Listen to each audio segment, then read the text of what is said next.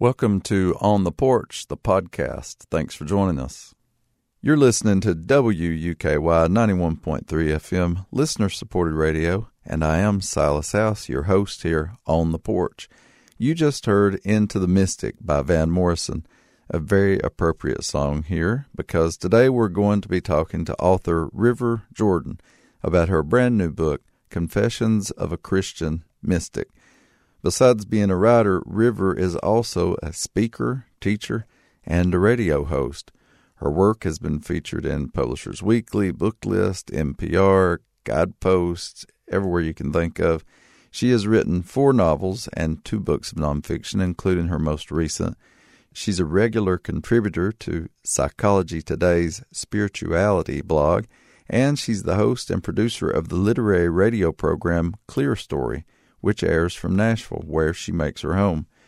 Confessions of a Christian Mystic is her new book, and I really loved it because it's so down home, it's keenly intelligent, it's funny, lyrical, and deeply honest. It's a book that really stays with you, so I'm very happy to be talking to her today about it. First of all, uh, why don't you tell our listeners what you want them to know about your new book? First, Silas, just let me say how much I really appreciate you having me on. And um, talking about Confessions of a Christian Mystic. What a crazy title, right? And at the time that I came up with that title, it seemed so perfect, right? And it really is. But I think it takes reading the book for you to realize that. It is certainly a confession of my wild, strange Southern Gothic life and my upbringing, and also what it was like growing up in this world where my grandparents were from back up in there in those woods. And then also, I was raised on Panama City Beach. And I became a teenager in those years where you could just run crazy on the beach. And it was AEA weekend back in the day. That's what spring break was called. And um, some really great things that have happened to me in my life, including meeting Donna Summer and, you know, becoming friendly with her and hanging out with her in Nashville, all because she came to one of my book signings. And uh, those stories are all a part of Confessions, along with some little pieces of fiction and short, short stories. And I really love it. Uh, ultimately, I think this book is raw and that it's a love story to my readers because I am so intimate and transparent. You very clearly define your notion of what it means to be a mystic this way someone who desires to live and breathe and move in the presence of the divine. I love that you lay that out so plainly for us to see, but how did you come to think of yourself this way?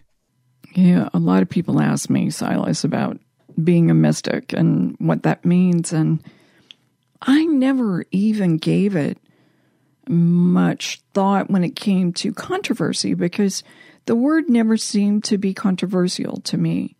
It seemed to be natural. I mean, as you know, being a Southern boy, we are raised, or let me rephrase that being a Southern boy raised in the rural South, right? We weren't raised in uh, the middle of the city, in any Southern city. We had a true sense of being raised in such a way that people respected the dirt and they were great storytellers. And so, you know, when people say, What influenced your writing, River? You know, who are your greatest influences. And, you know, sometimes I want to go, oh, well, you know, it's Mark Twain, who I think of as Mark Twain, not Samuel Clemens, right? And yeah, I think of other great writers that have influenced me and works of literature. But the truth is, it was growing up being on that front porch. That's where it all happened. That was us shelling peas in the summer and eating watermelon and laughing and the way storms would come up out of the middle of nowhere. I mean, no one was checking those weather apps, right? No one had to turn on the television to find out what the weather was because you're so in tune with the way that the wind shifts and picks up and the way the pine trees start suddenly breathing in and out. Uh, we get a sense of God in all of that. The power of that heat lightning coming across that field on a summer night. Man, you know, the hair would stand up on the back of your neck, the, the dirt would shift, you know, molecules would change. There was never a sense that life was anything but mystical. So, um, yeah, that has been a really major part of my natural upbringing. And as far as wanting to live and move and breathe in the presence of the divine, yeah, I think on my better days, I think if I can just stay focused on that part of me that um, is rooted to God, then I'm definitely going to live my life from a different place. And when I when I lived the experience of the book I wrote called Praying for Strangers, walking through that that resolution of saying a silent prayer for a stranger every day, that really changed me. That's where I began to have that understanding of what that would look like to be tapped into both humanity and divinity in the, at the same time and making that a central focus. So, but it was it was those man, it was those southern nights. It was my grandmama, you know. It was her faith and the experience of uh, being there in those backwoods and on that creek that really just plugged me into all of that. And I just can't imagine what kind of writer I would have become if I had been raised in uh, New York City or out west or a different place. I, I don't doubt that I would still have been a writer. It's what I'm what I am. But it's it's the southernness. It's that experience and, and I really think I do if I do say so, I I do a great job of bringing that experience of being a very rural southern girl to life in the book. Well, the word Christian can be so loaded these days. Each person has very different notions of what that means. So, what would you say to someone who might hesitate reaching for this book because of that particular word? Oh, the word Christian. You know, it's amazing that we've come to a place in time where people might read the title and then hesitate, right? Um, because the word Christian is in it. And I am so sorry that it's become, you know, this because I am a Christian and I was raised Episcopalian. I mean, my grandmother was Baptist, both my grandmothers were Baptist. I went to, you know, Baptist churches with them and did plays and went to summer Bible vacation school. And I was always completely comfortable. My mother decided when I was 11 that she wanted to find a place that, you know, was right for her. But in that process, she wanted to find a place that was right for her daughters as well. Um, my dad was stationed in Vietnam at the time, and she went to visit an Episcopal church and I loved the the sense of the sacred there. I love the lighting of candles. I love the kneeling to pray. I love that the service opens with people quietly kneeling to pray, and everyone kind of saying that that moment, uh, and publicly, if you will, in church, kneeling to pray individually. I love going to the altar for communion. I mean, all of it. But so I, I guess the reason I'm saying all those things, that part of me and my faith is very much a part of my life. Normally, as Episcopalians, you're not very vocal about it, but boy, my life has taken a turn uh, where suddenly, you know, my faith is out there um, along with my personal stories. So, you know, I um, I have been dismayed that people might hesitate to pick up my book because Christian is in the title. And I think that that denotes the fact that there are a lot of Christians who are not speaking up about their faith or their Christianity. And I think that sound bites on the media or certain media trains have taken ownership of a word that they don't own. You don't get to own that. You just don't get to, because you're a Christian, I, I don't think you have a right to step into God's shoes and pass out judgment. And I, I have to be careful when I do that. If someone's belief, you know, or their political beliefs doesn't line up with mine, it is a real quick little checkpoint I have on how fast I get angry about something or how much maybe I might not want to pray for certain people.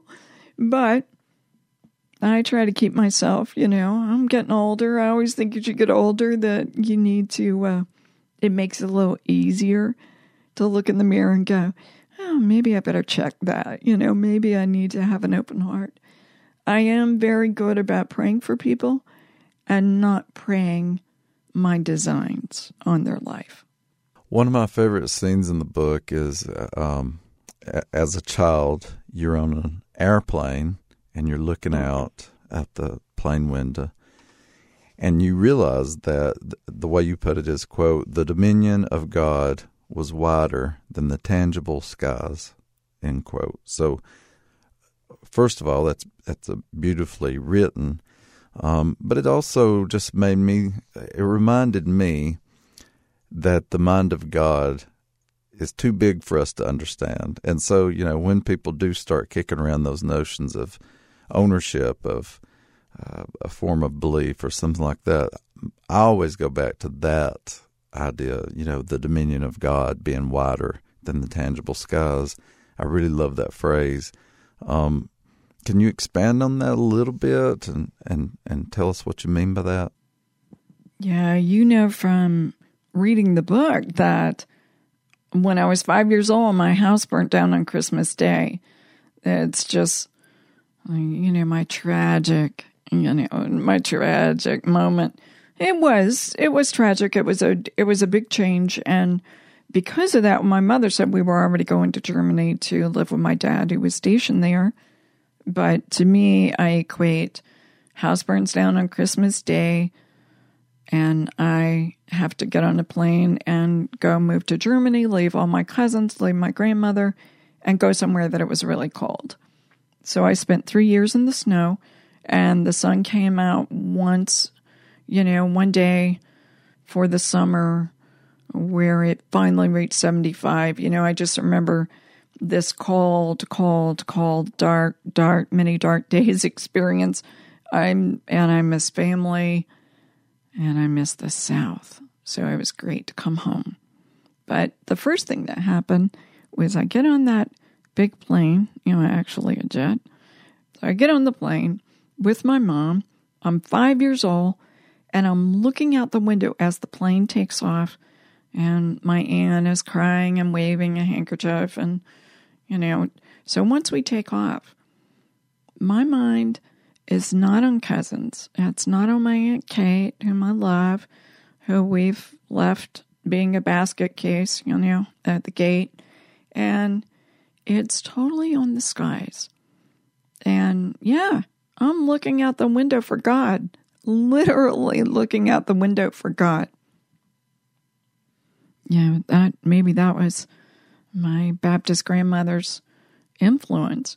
But then, you know, no God, no God, no angels, no God, no throne, no God.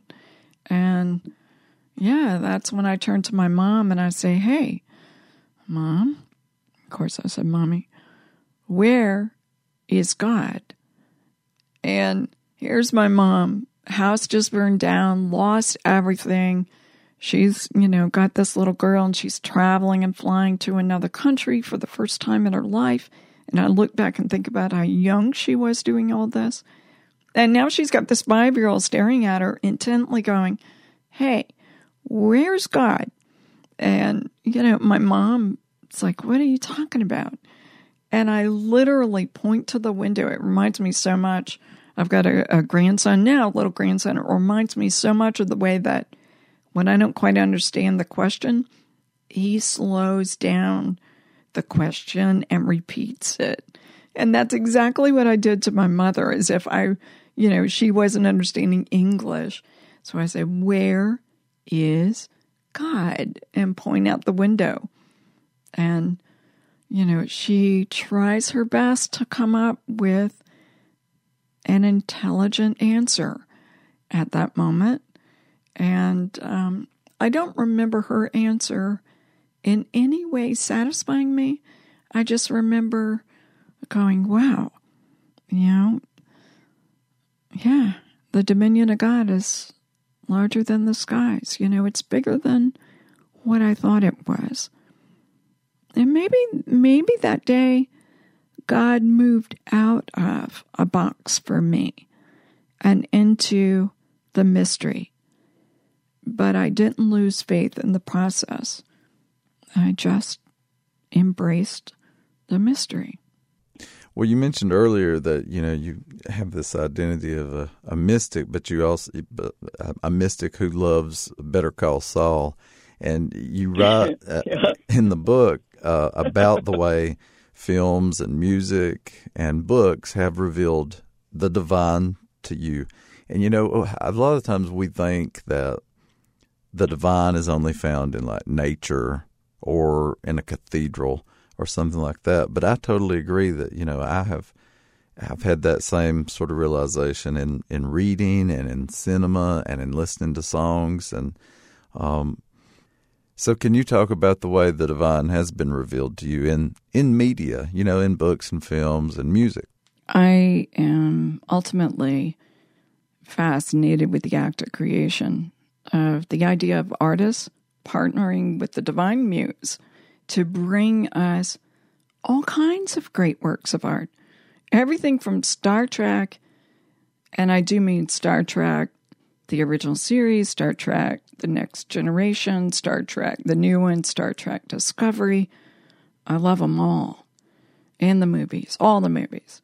And then bringing us things like uh, The Maltese Falcon, I say that as a fan of both of those because I really think art is holy. And we don't have to put some kind of sticker on it like, this is holy art because it is religious, and all other art falls in this other category. You know, I when we enter into the gates of sitting with a great book and we put in our earpods to listen to our latest favorite song or buy a ticket to catch a movie, we are entering the holy ground of story. I mean, is there any better place to be? That's what the holy story and the divine story and story of Jesus is all about. Holy ground. So, yeah, and it, it's a great time out. It is like a mini retreat, you bet.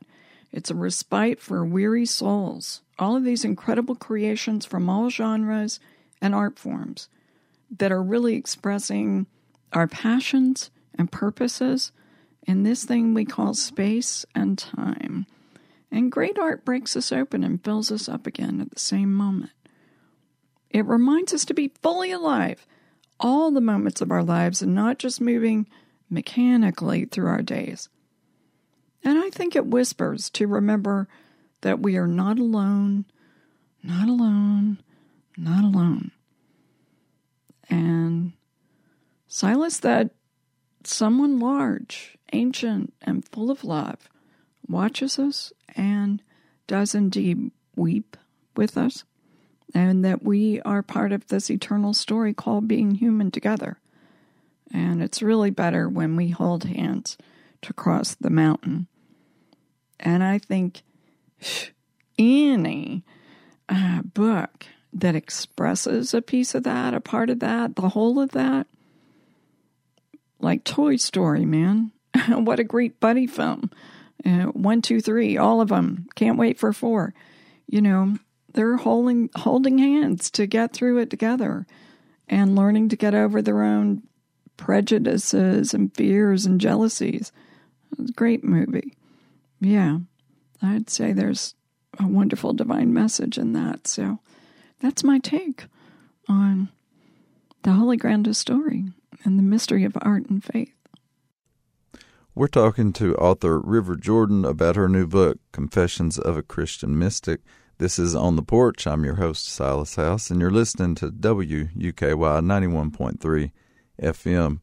Well, I want to encourage everyone to find a copy of River Jordan's brand new book, Confessions of a Christian Mystic. It's available wherever fine books are sold. Thanks so much for being with us today, River. I, I appreciate it. Hey, Silas, thank you so much for having me on. And thanks for letting me hang out with you and your listeners on the porch today.